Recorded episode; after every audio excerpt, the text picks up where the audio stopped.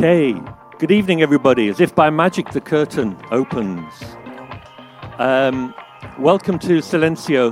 My name is Dave Haslam. I'm a DJ and a journalist from Manchester.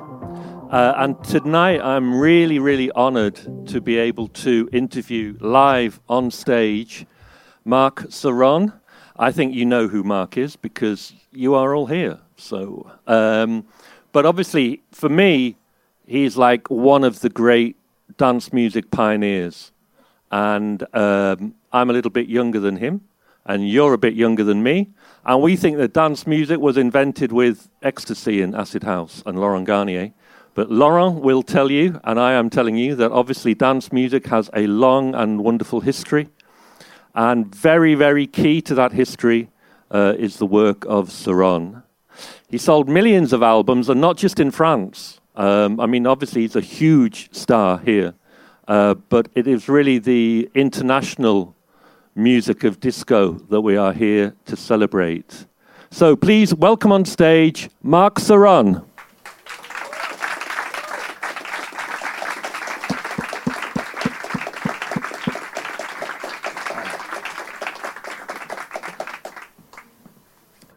Bonsoir.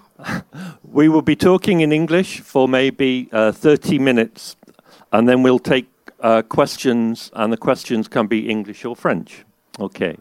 So I wondered what a typical day in the life of Saron is now in this year. What is it? Do you have a typical day?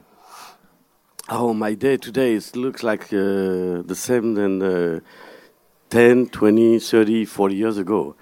I got my my studio at home, and I passed my from 9 in the morning to 7 in the p.m. in the studio to play. It's not a real work for me. It's I play. And you play drums every day. I play drums. I play, thanks God, a computer too, and keyboard.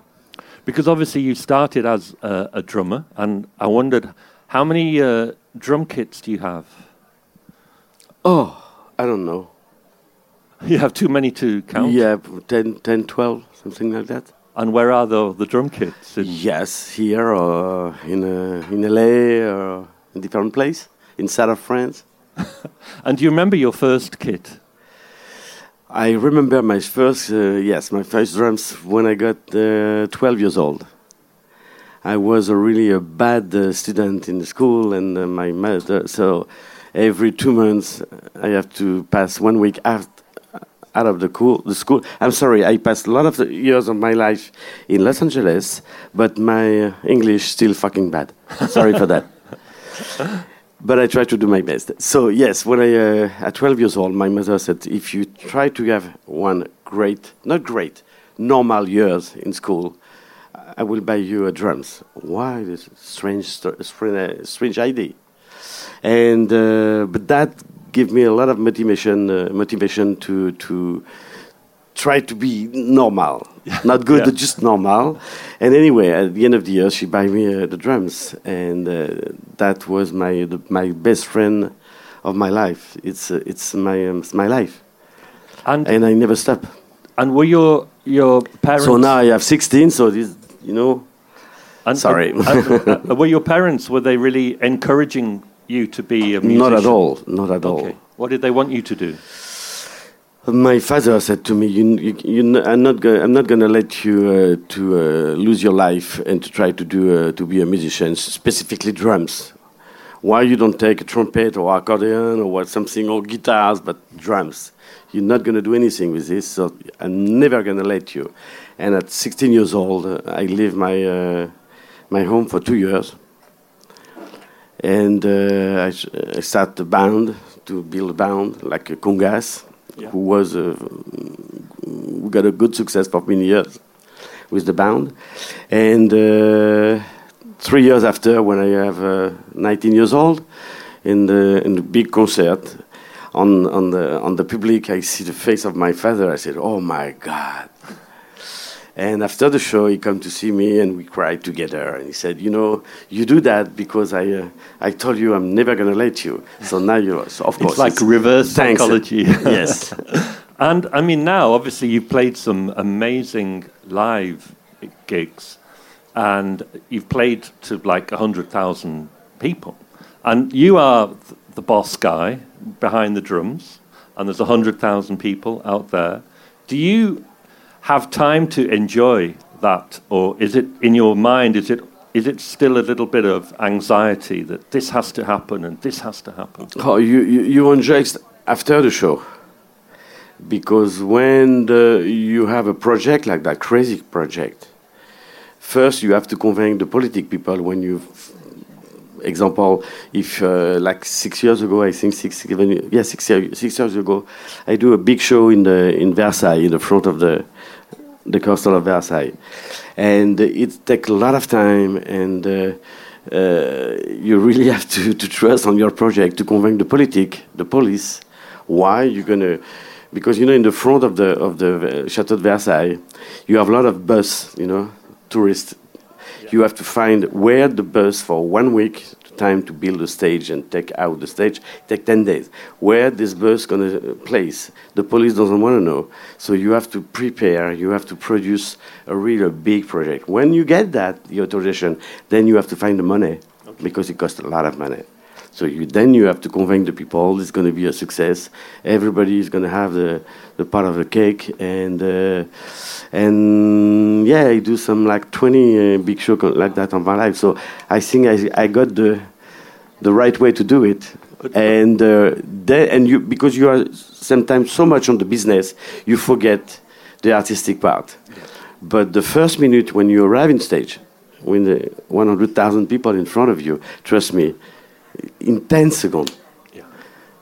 Now you have to deliver, and you wake up. You have to wake up really fast because you have to be a success too.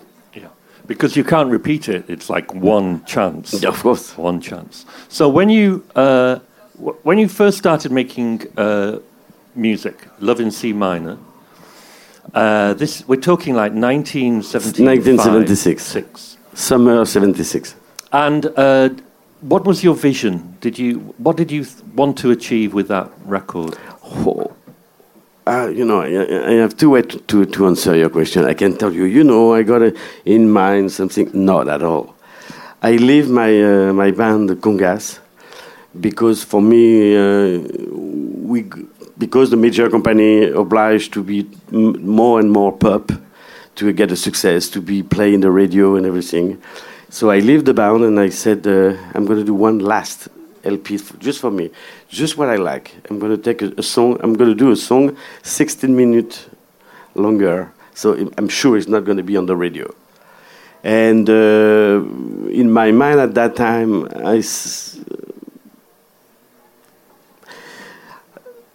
I can tell you that. In my mind, at that time, it was more for me the excitement to deliver the records, and I have no idea how can I release for the public. So I ring the bell to seven major at that time. It was seven major company in France, and I ring the bell and I present my project. Everybody said to me, "What that? The drums so in the front." 60 minutes longer is not going to be for the radio, never. So always I said, but it's not for the radio, it's for the club. The discotheque is going to be a major media, you'll see one day. Yeah. And nobody want to release it. So at the end, with one of my friends, we go back to London because I record this LPs in the Trident Studio in London. And... we go back to London to manufacture it 5,000 records, and when the records come back to France, I was so happy because it was written in the back, printed in England, recorded and printed in England, and then we go shop by shop, put 5 here, 3 here, 10 here, and to wait, and the bus starts. Like that on few weeks, like 3-4 weeks, we start to sell 100, 200 a day. So it was not bad.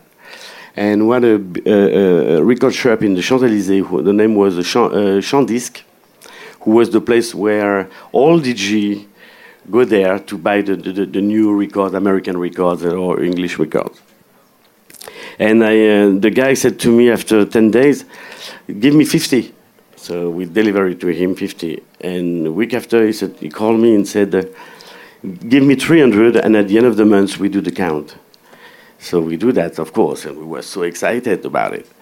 And 48 hours after, the guy called me back and said, sorry, I said to him, you sold everything? He said, no. One of my guy make a mistake. He sent to New York your records, and the time I have to recoup that, give me 50 more. But the 300 never come back, and that is start in New York, the buzz from the DJs, and 3 million copies we sold after that in States. So you weren't really, once you released the record, you weren't in control of it. It had like a life of its own, and it went to New York without really you had no intervention. It went to New York, and it was like a huge record in New York. Absolutely. Before you knew it was a huge record, it was. And some friend of mine in France said to me, "Wow, it works very well, Love in C Minor in States." I said, "Oh yeah, I know." But after two or three guys who told me that, I tried to what's going on there? And Neil Bogart, who built Casablanca Records, tried to find me, but in London, because it was printed in England. And nobody knows me there. And he made a cover with the band, the name was the Art of the Soul Orchestra, Love in C Minor, Saron, and the record started to go on the charts, but it was a cover, it was not mine, and it came top 10, and when I see that at the Midem, 3 4 months after, when I try to always to sell my record to have maybe a chance to be released or whatever, and at the Midem some people tell me, do you know what's going on for you in States? No, so I lived there. I chose to go to the first major, who was the biggest one at that time. It was Atlantic Records, and that was my lucky day. I meet Ahmet Ertegun. He understands the stories. I have to prove everything, of course.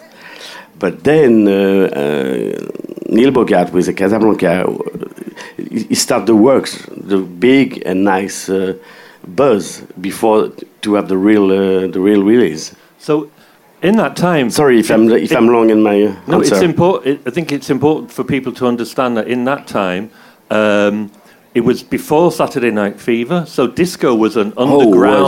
Oh, it was 2.5 years before. Yeah, yes. So it was an underground thing, and so what you were doing was really very new, and also American DJs weren't used to playing music that was made in Europe. I mean, America was the place to be to make music. And suddenly they had to understand it's not the only place to make music. I agree. And in 1978, I mean, your America really took to you. There's an American magazine called Billboard, and they made some awards in 1978, and Saron won 6 awards, including Disco Artist of the Year, Male Disco Artist of the Year, Disco Producer of the Year, Disco Arranger of the Year, Disco Instrumentalist of the Year. So it must have been for you a great thrill to be in New York and to be like the toast of the town. And you got into Studio 54 very easily. Yes, and it's a question. It is a question at the end. You got into Studio 54 easily? Yes. That scene was amazing. Can you tell us a little bit about that? At that time, we was in 77. The club, the Studio 54 was really hot. I don't remember how many nights between Andy Warhol. A lot of friends. At that time, everybody on this category was hot, or new hot. Some people who we talk a lot about him. We was like a group, like 6, 7, 8 people. And that was a hot time, yes, and special time. This is a source when a lot of media speak about the disco, because at that time, at the Studio 54, it was really sex, drug, and and dance and make more crazy as you can. There is no limit. Today, if you try to do something like that, just 10%, you go in jail right away. That time was really no limit. So what? And was that time was 1.5 years, 2 years, no more than that. And then in the music, for example, in the dance music, Bee Gees arrived with a Saturday Night Fever. So then we go to the pub. Same thing for a lot of category of creative, really creative people like Gouge, Gautier. I mean, a lot of people at that time. So in that 2 years at Studio 54, were you there sometimes and they would play your music? I'm sorry? Would you be in Studio 54 and they would play Supernature? Yeah, sometimes we put the DJ organized to have a drums on the stage, you know, because the club was a little bit like the Palace in France. So there is a stage. So he put the drums, and of course during the Supernature or Love in C Minor or another one, I going to the drums. Of course, we have some crazy moment there. I would love to hear all the real stories of your crazy moments there. I can't tell you. What I love about Supernature is the combination of electronic sound, and organic human sound. That is just so fantastic, wasn't it? That is a song. That is a like an ovni. From my catalogue, that song. We said ovni also in English. Ovni. Comment on dit un ovni en anglais? Okay. Because you cannot find two songs like that on my catalogue. I have maybe 400 tracks, but that is special. Why? Because when you have a success, you have a lot of company who try to release the new material. They send it to you free. And you have to find what you can do with it. And we received the synthesizer. The name, when I spoke about my record company, I'm working right now with the synthesizer. Everybody told me synth is white. Nobody understand what it means.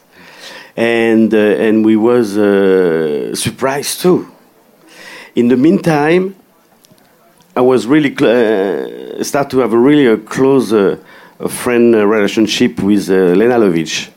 Lene Lovich was the one of the first girl for the punk area.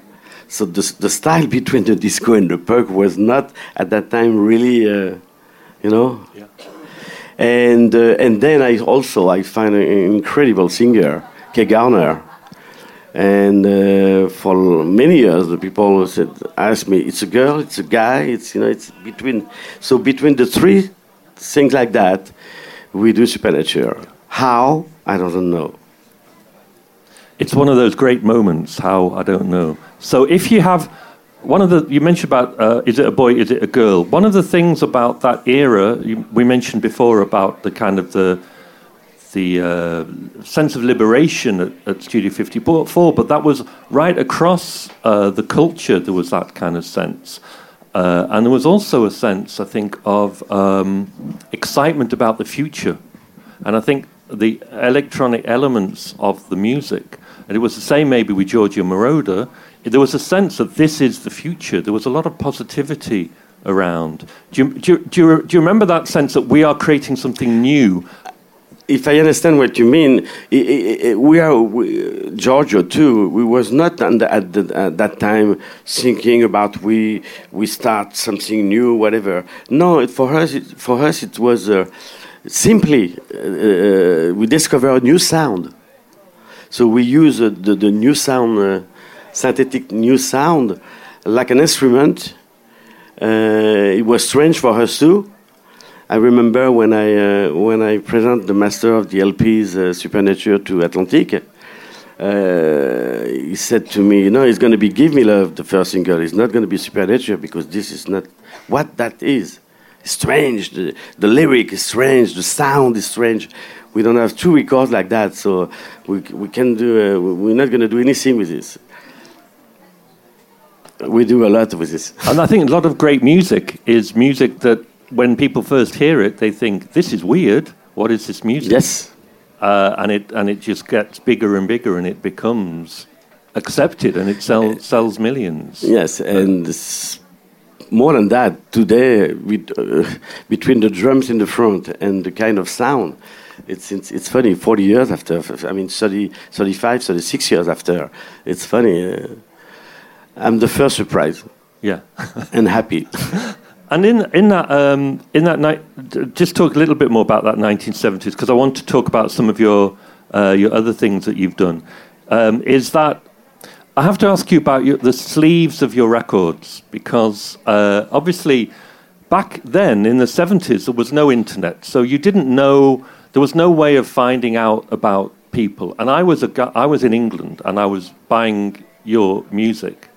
And the only guide that I had about your personality was off the record sleeve, because that's what you did. You looked at the sleeve for the clues to tell me more about the guy making this amazing music. And your record sleeves were usually you looking very stylish, and a girl with, like, not many clothes on, or no clothes on. And obviously the Saron Paradise is one of my favourite, where there's... I don't know if you're laughing now. There's like a frigidaire, and there's a naked girl lying on top of the fridge. Okay, so you're laughing now. So... Quelques personnes sont françaises ici. Vous comprenez le français? Oui. Wow. So did those sleeves, did you kind of feel they were, first of all, were they fun to do? I mean, it's a question. It's a question. Were they fun to do? The first sleeve with a woman nude on the front, it's because I tried to make some marketing before the time of marketing. I have to have some light. How can the people can take my record in the hand, because I have no major to who want to release? So that was a simple idea, because at that time to put a woman nude on the sleeve, it was really provocative. It was really strange. And the shop is not going to put your records like that in the front. He have to put in the back, and I have nothing to help to do something. So I said I'm going to try to do this. And because Love in C Minor was so big success, the second LPs, you have to be on the same way and a little bit bigger. And one day, one photographer, he proposed to me the picture. So, you know, so I see like 10 or 15 guys to see, and that I said, oh, that picture is great. What does it mean? I said to the guy, he said, nothing. I said, this is why I like it. And I said to the guy, but I have to be in the front. So we shoot again the picture, and during the time when the girl was on the refrigerator like that, it's really hard. She hurt the back, and the door pan and the yogurt go to the floor. Oh, okay. And I said to the guy, I love that. Don't move. He said, you crazy? I don't want. He said, keep that. We keep the yogurt. Why? I don't know. Just like that. Except... that was a big scandal, because everybody said he put Saron's Paradise with the girl on the refrigerator and the cock right on the floor. Yes. And it was not a cock, it was a yogurt. It looked like sperm. Yes, but that created a lot of. It was an accident. We used that, the yogurt was an accident. Completely, yes, completely. Right, okay, it's a great sleeve, but it's also like a. Yeah, it's an out-there sleeve. Yes. It's interesting for me that you understood it would be a provocative sleeve. Yes, I use that. I mean, of course. And more that work for you, more you use it. And if you have the right way to do it, at the limit, and of course. But I like to be like that, too. Yeah. And also, I mean, it's an important part of... You know, I still a little bit like that. When one day in the morning you wake up and say, I want to do a show in the front of the Champs-Élysées, in the front of the Chateau de Versailles. It's the product. You provoke yourself too, because it's who's going to tell you, give you the authorization to do it. And it's a certain excitement to do it, and finally you make it. And obviously, in other words, you have to trust it. And whatever you do, you still have the product has to be good, because otherwise it is just an empty thing. Of course. Yeah. So but you have to have more than that. Just good, it doesn't work. You have to have this. Of course, you have to have a certain talent when you want to do something, but you have specifically the talent to let everybody knows you have it. If you understand my, yes. So it's kind of a provocation, yes. Because some also of you've worked with a lot of great people, and I wondered if you could tell us a little bit about how you make those choices and who. Out in your whole career, thinking back now, even more recently, who have you really enjoyed making music with? Nile Rodgers. Mm. You know, when we are on stage together, it's like something happened, yes. And it's so many souvenirs for me. When I was at Atlantic for many years, but starting in 77, he was at Atlantic too. And in Atlantic, there is... a label inside, a special label. The name of the label is Cotillion. Inside on Cotillion you have Bicose, Quincy Jones, Chic, and I was the only white guy who was there. And the first guy who we become really friend for now. It's like what, 37 years? Yeah, it's Nile Rodgers, yes. Because it's and on stage something happened together. Yeah. And also because what you were saying before, you have to tell people, you have to let people know about your talent. Nile does that in a really good way, you know, the way that he presents himself. He has like an aura on stage. Because he's a talented guy, not me. Yeah. He one of the great singers you work with is Jocelyn Brown. Would you agree that's what she's Jocelyn Brown was an accident too. Okay. When I record this LP, You Are One, I record the backup first to finalize my recording with the lead vocals. And during the recording of the backing vocals, I heard she has a special voice. So I asked her if she can put before we put the real lead. If she can put the top line on top to help for her with the backup and everything. And when she sing, I said, wow, you're going to be my lead. And she said, no, I'm not the lead. You're crazy. You're going to lose. Anyway, I said, yes, you're right. But anyway, we released the record with her on the front. We do a contract with her. And that was her first recording as a lead. And really talented girl. Yeah. And you mentioned Nile Rodgers, and obviously both you and Nile have, to a certain extent, been rediscovered by a younger generation. Is that how you feel? I mean, obviously you never went away. You've made countless albums. But there has been, probably in the last 10 years, in your case, also through the French music, that you've been... I spoke with that last summer with Nice about that.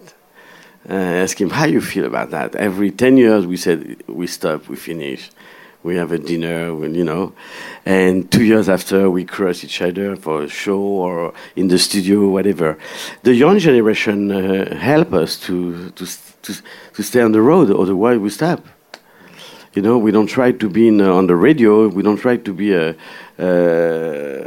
with a hit. We still do our music.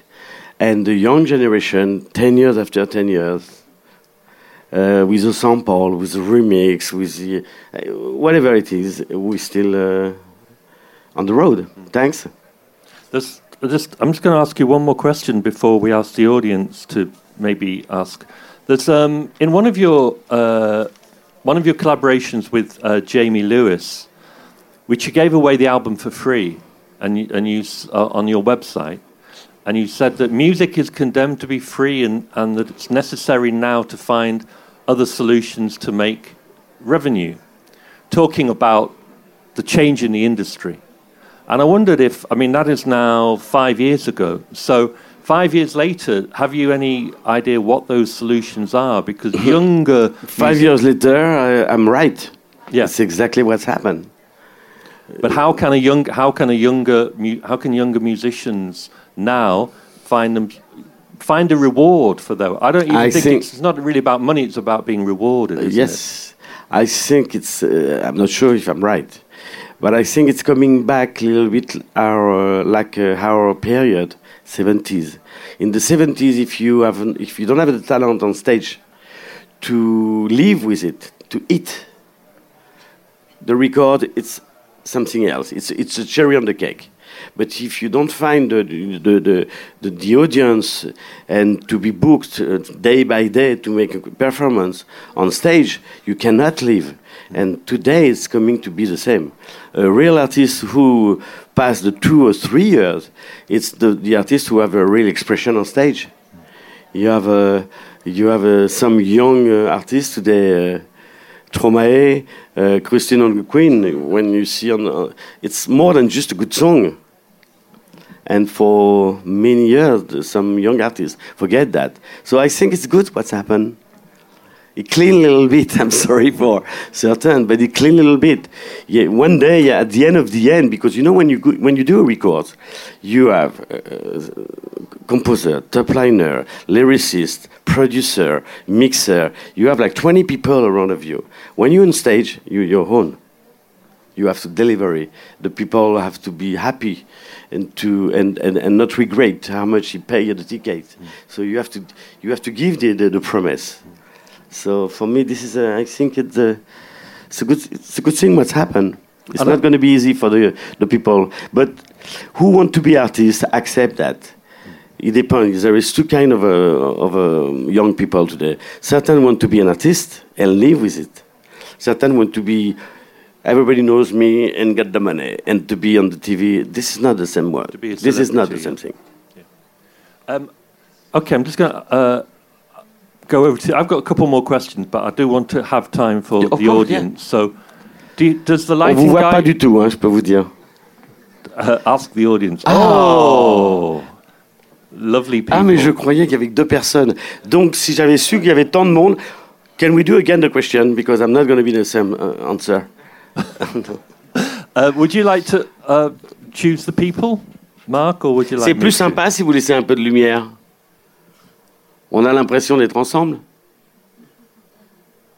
Can I ask more questions? Yes, you can. But now you have to ask the question in English, in French. Oh no, it's impossible. I was going to ask you about. We've talked about a lot of your achievements, and I'd be interested to know if you still have a goal that you still feel unfulfilled in one way, that you would like one thing maybe to happen in your career. The goal is to continue it. I mean, today. What strange question. How can I be happy? I mean, in French, we can say arrêt sur image. Pourvu que ça dure le plus longtemps possible. C'est tout ce que... C'est ça mon but aujourd'hui. You don't understand, but this is your problem. You don't know. No, I don't understand, no. But I'm just like... You know, I mean, the goal today for me is to continue it like that a few years, and the more that I can, if I live well, if I can continue to be on stage, how many years I don't know. You know, my instrument is really physical. Mm. After a show, I'm really broke. So let's see. Okay. The other question, which I wasn't—it's already a present what the life gave it to me. So. The other question I wanted to ask is how, which I mentioned in the introduction about your international status, you know, and what I think, you know, I describe as kind of like the international language of discotheque, which is, it's amazing really that you can connect with people all around the world. Mm-hmm. And I wondered if there was anywhere that you have a particularly strong audience and you can't kind of quite work out, but they really get what you do. Oh, I'm lucky. I play in I'm supposed to be in Ukraine in next month. Russian, Tokyo, or the States. It's the same. Ibiza, or it's the same public. And sometimes it's funny for me when you arrive. But the first time when I go to Ukraine at Kiev, that was 6 years ago. everybody knows the song. After 10 seconds, everybody sings the song. I was surprised, but it's the same public for me. Everywhere. I'm lucky. Niles, kind of artist like Niles or whatever, it's the same thing. He's going to tell you the same answer. Yeah. And also with I think with Niles... Otherwise, the public doesn't come. Yeah. I think the other thing that Niles finds is that he really feeds off that. You know, it's... Sometimes an audience think that the performer is there to entertain them and to make them feel good, but actually it works the other way as well, doesn't it? Mm-hmm. It gives you... Can be. It's a reward. Yeah. I want the French to ask a question in French. Bonsoir. Bonsoir. Quand l'année dernière, quand Daft Punk a sorti son single avec Nile Rodgers, tout le monde a dit que toutes les conditions sont réunies pour le retour du disco, notamment les conditions sociales, culturelles. Est-ce que vous pensiez, quand le disco est sorti, qu'il y avait des conditions sociales et culturelles au-delà de la musique qui ont fait que... Est-ce que vous pensez qu'effectivement, il peut y avoir un retour à ces espèces d'années comme ça de folie Alors, comme je disais tout à l'heure, mais avec mon très mauvais anglais, je ne sais pas si vous m'avez compris, le disco, le vrai disco, tel qu'on était 5-6 artistes à le faire, on voulait surtout pas qu'il soit très populaire, on voulait surtout pas que ça soit du... je ne vais pas citer des titres, parce qu'on ce serait pas gentil pour certains copains. Mais on voulait pas que ça soit très très populaire. Et la preuve qu'on avait raison, parce que ce soit Coulante de Gang, qui étaient déjà, eux, les plus populaires de genre de musique qu'on faisait, c'est peut-être pour ça qu'on est là après bientôt 40 ans aussi. Si on regarde dans la période disco telle que le grand public l'a reçue après Saturday Night Fever, où toutes les maisons de disques ont investi beaucoup d'argent dans des artistes qui étaient déjà des stars, que ce soit en France par contre des Dalida, Claude François ou autres, qui se sont mis à faire des chansons avec des arrangements disco. C'est pas ça la disco. La vraie disco, telle que certains puristes, telle que les DJ l'ont supportée jusqu'à l'amener à ce qu'ils en ont fait, ce qu'on appelle aujourd'hui de l'électro, l'ODM, pour être très branché. Eux, ils se sont pas trompés de ce type de disco. Le type de disco, c'est tel que moi je le faisais, tel que Nile Rodgers ou autre. C'est plus presque une mise en scène musicale, dans une atmosphère évidemment très rythmique, très sensuelle, mais pas trop avec des paroles si populaires, donc faut pour bien séparer les choses. Et je trouve que le fait du réveil avec Bruno Mars, avec les Daft, avec il y en a eu 3-4 comme ça, comment il s'appelle, Robin Stick aussi, c'est très bien comme ça. Je vous assure, ça a bien réveillé les choses. On a la chance, Nile Rodgers et moi, on tourne beaucoup. Et ça ne veut pas dire qu'on n'aime pas le gros populaire, mais c'est trop, vous faites plus la longueur après, si on peut dire. Donc on n'est pas dans un calcul non plus, hein. Mais on fait pas de concessions. Voilà, quand on fait un album, si des singles deviennent des succès, tant mieux, mais c'est pas obligatoirement fait pour ça. On n'a pas une fixation de se dire on va composer et produire avec des arrangements et des sonorités telles que le succès qui a été un gros succès en radio pour être dans cette cible-là. Pardon, excusez-moi d'être trop long. Je voulais juste vous poser une question sur vous avez travaillé aussi sur des bandes originales, sur Brigade Mondaine.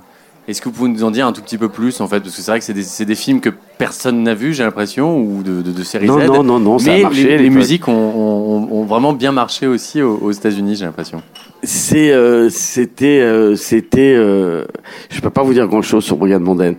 C'était un peu des accidents. C'était la suite d'après Supernature. On cherchait encore à comprendre comment fonctionnaient les synthés et pouvoir en sortir tout ce qu'on pouvait en sortir. Et à ce moment-là, un monsieur qui s'appelait Gérard de Villiers, qui nous a quittés il n'y a pas longtemps d'ailleurs, avec qui j'avais sympathisé, il m'avait demandé de faire la première Brigade Mondaine. Donc j'ai dit oui, et ça s'est fait, on l'a fait en une semaine. C'était un peu un accident. Et comme ça a très bien marché, aussi bien le film que la musique du film, on en a fait 2, on en a fait 3, et puis après, moi, je me suis arrêté. Et c'est très étrange pour moi, surtout les anglo-saxons, quand ils me parlent de Brigade Mondaine, j'aurais même presque pas osé les ressortir, moi. Mais pas que j'ai honte, mais j'y porte pas l'importance que quand on me pose des questions là-dessus. Donc, j'en suis flatté. Bonjour.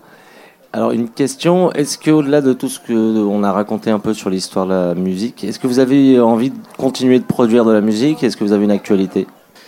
J'ai la chance, comme je disais, de faire pas mal de voyager beaucoup, de faire pas mal de dates à travers le monde. Beaucoup plus qu'en France d'ailleurs, malheureusement. Je suis en train de finir un nouvel album qui doit sortir pour le printemps 2015. Je suis Bicose, qui est ma maison de disques maintenant, qui est en train de tout préparer la ressortie de tout mon back catalogue, avec un tas de productions comme les Brigades Mondaine, avec des pochettes vinyles, avec carton très épais, comme un peu vintage à l'ancienne. Et ils sont en train de faire un beau travail de comment on peut dire, réfléchir tout ça avant la sortie de mon prochain album l'année prochaine. Donc là, je m'en occupe pas trop, je découvre un peu chaque semaine ce qu'ils sont en train de faire. Moi, je suis sur mon album et mais c'est bien, ils préparent les choses. Bonjour Marc. Bonjour. Est-ce que vous pouvez nous dire un petit mot sur le thème de Supernature chanson parle de quoi en fait? Le clip aussi. Alors, le texte qu'avait fait Lene Lovich, c'est vraiment écologique avant l'heure. Sans là aussi cette période de 70s qui a duré, je dis, 3-4 ans, vraiment 75 à 79, on faisait un peu, il n'y avait pas de limite, donc on lançait des trucs, il y avait du rebut dedans, hein, mais il en est sorti quelques pépites. Et Lene Lovich, cette fille qui a lancé un mouvement punk qui a été important, je lui ai simplement donné la direction. J'avais vu qu'il m'avait marqué l'île du docteur Moreau. Et voilà, ça a été le fil conducteur que je lui ai donné. Et après, on a passé des soirées à en parler. En tout cas, ça lui a donné l'inspiration de dire, un petit peu comme les jeunes, vous savez, surtout les jeunes amoureux qui sont dehors en train de regarder les étoiles, et on fabule et on se raconte des histoires et on refait le monde. C'est un petit peu ce qui s'est passé avec Supernature. Sauf que à l'époque, on disait cette fille, elle est folle. Ça lui a quand même valu un Grammy. Et qu'aujourd'hui, avec tant d'années passées, c'est complètement l'actualité. Et le clip Supernature, c'est en anglais, ça raconte un petit peu, ça raconte l'histoire que je viens de vous citer. On vous voit arriver en Rolls. Ah non, ça c'est dans la vidéo. Bah oui, parce que c'était le côté Rolls avec des cheminées, l'industrie, on a fait sauter des falaises, on est en train de foutre le monde en l'air, quoi, l'argent pour le paraître. Moi, c'était un petit peu de la provoque, la Rolls. C'était pas pour montrer que j'avais une belle Rolls, bien au contraire. C'était le contraire, c'était de la provoque. Bonsoir. Bonsoir. Qu'est-ce qui tourne sur votre platine CD ou vinyle en ce moment? Oh, la question piège! C'est un blind test. Je sais pas. Le matin. Plein de choses différentes. Plein, mais là vous me prenez au dépourvu. Pharrell Williams, bien sûr. J'ai disséqué son album, magnifique. Je pourrais pas vous dire, mais il y a plein de choses. Un peu, je trouve qu'on retrouve un bon niveau même dans la musique française. Je dis pas ça parce que quelqu'un de Bicose est là ce soir, mais quand on écoute Christine and the Queens, vous connaissez ? C'est vachement bien. C'est pas sorti comme ça à 14. On sent qu'il y a vraiment quelque chose derrière. Et je trouve que ce soit en français ou que ce soit en anglais ou que ce soit, les Anglais sont un peu plus aujourd'hui, je trouve, créatifs que les Ricains, mais qu'on soit en anglo-saxon ou en français, il se passe quand même plein de choses aujourd'hui. Donc les titres, les noms d'artistes, j'en suis désolé. Voilà. Il y a plein de choses. On est plutôt dans une bonne période, je trouve. On est moins dans une période électro comme l'année dernière où on entendait que ça. Je trouve que le côté formatage est en train de se... On commence à écouter un peu tout, là. Bonjour, Marc. Bonsoir. Je t'ai vu via des réseaux sociaux que tu as participé à l'Electro Beach Music Festival et tu étais sur des platines. Moi, ma question, c'était ton envie, l'impression de ce renouveau pour toi. Alors... C'est la dernière question, donc je prends un peu mon temps. Mais je vais être très sincère, parce que c'est vrai que c'est une question que je me suis posée pendant des mois et des mois. En fin de compte, j'ai eu la chance pour faire ce métier, on peut pas faire ce métier tout seul. Il faut toujours rencontrer des gens qui vous portent un petit peu votre côté folie. J'ai eu la chance, j'ai démarré en faisant « I'm sorry, I have to speak in French, it's the French audience. So, you living now ?» j'ai démarré en fin de compte, pour tout vous dire, en 5 minutes, vous allez comprendre un petit peu pourquoi je vous dis ça après. À l'âge de 16-17 ans, quand j'ai fugué, je racontais tout à l'heure, j'ai fait la Manche à Saint-Tropez, au coin du port du Gorille, ce qu'on appelle le Sénéquier. J'avais un tréteau, je faisais des solos de batterie entre 19h et 21h. Et j'ai eu et avec une copine qui avait un chapeau melon, qui faisait la quête, et on en vivait d'ailleurs très très bien et très honorablement. Et un jour, Eddie Barclay, qui était une sommité à l'époque, a mis un petit papier dans le chapeau en disant que quand je termine, de venir le rejoindre à la table. Je suis allé le rejoindre à la table. Je vais vous donner la version courte, mais quoi qu'il en soit, il s'est passé quelque chose. C'est qu'un mois après, il me signe un contrat et que j'ai jamais arrêté de faire de la musique depuis. Donc, ce mec, il a transformé ma vie, il a fait que ce que je n'espérais même pas, il m'a donné les moyens. Et le fait qu'il me donne les moyens, j'ai tout fait, moi, pour être à la hauteur après. Ensuite, j'ai rencontré un mec qui s'appelait Ahmet Ertegun, qui était vraiment une sommité américaine, le fondateur d'Atlantic Records. Et puis aujourd'hui, à 60 ans, que je viens d'avoir, bonsoir, où je demande rien et je rencontre un mec qui s'appelle Emmanuel de Burtel, qui est le fondateur de Bicose. Et ce mec me met des choses dans la tête, réveiller des trucs. Et pourquoi? Et on passe 8 mois à en parler pour dire pourquoi faire. Moi, tout va bien, là, on va commencer à se calmer. Et puis, il est fougueux, et puis il me refait bander, comme on dit. Ça voulait pas dire que j'étais au repos, mais pas dans la considération de repartir avec tout ce que ça va engendrer, si et ça. Et à un moment donné, donc, je dis oui, on signe, et tout se passe bien. Et à un moment donné, c'est en décembre l'année dernière, il me dit en plus ce que je voudrais c'est que tu fasses DJ. Et là j'éclate de rire. Et là j'ai dit attends, non, moi non, je suis musicien, je vais pas faire ça. Étant un petit peu à l'origine en plus, je vais avoir l'air d'un con, puis ça m'intéresse pas. Mais il me l'a tellement bien mis dans la tête qu'il a réussi à me motiver. Et que j'ai dit et d'abord je vais voir si je prends du plaisir. Et évidemment, quand je fais un DJ set, c'est que ma musique que je remixe un petit peu en live, c'est jamais les mêmes en fin de compte, parce qu'on s'est organisé au niveau du matériel. Et donc pour en finir, bah oui, cet été j'ai fait aussi un festival de 50 000 personnes à Barcarès, où il y avait ce qu'on peut appeler les gros de la planète en ce moment. Donc je suis en train de découvrir une nouvelle carrière. Alors je suis en train de le faire, hein. Je suis en train de le faire, mais ça fait déjà une dizaine de dates que j'ai fait, et ça se passe vraiment très bien. Maintenant, si vous me posez la question, est-ce que je préfère être à ma batterie et au côté du J, et ben c'est étrange parce que le plaisir, il est vraiment là, quoi. Quand on a les gens en face, surtout que je vous répète, je passe que ma musique, donc ce sont des gens qui sont avertis, ce qu'ils vont écouter. Le plaisir, je suis en train de le prendre. Alors, qu'est-ce qui va s'en passer? Avec entre le bas catalogue et un nouvel album, ça fera 7 ans que j'ai pas sorti d'album, donc on va voir. Voilà. En tout cas, c'est une bonne question pour finir. Can I just say that the questions in French were fantastic and the answers were much amazing. Better than yours. No, yeah. Can I thank Silencio for having such a great program of events, continuing to do that. It's a fantastic opportunity for us all. And thank you all for supporting this particular event. And thank you most of all to Marc Cerrone. Thank you. Merci à vous tous. Merci.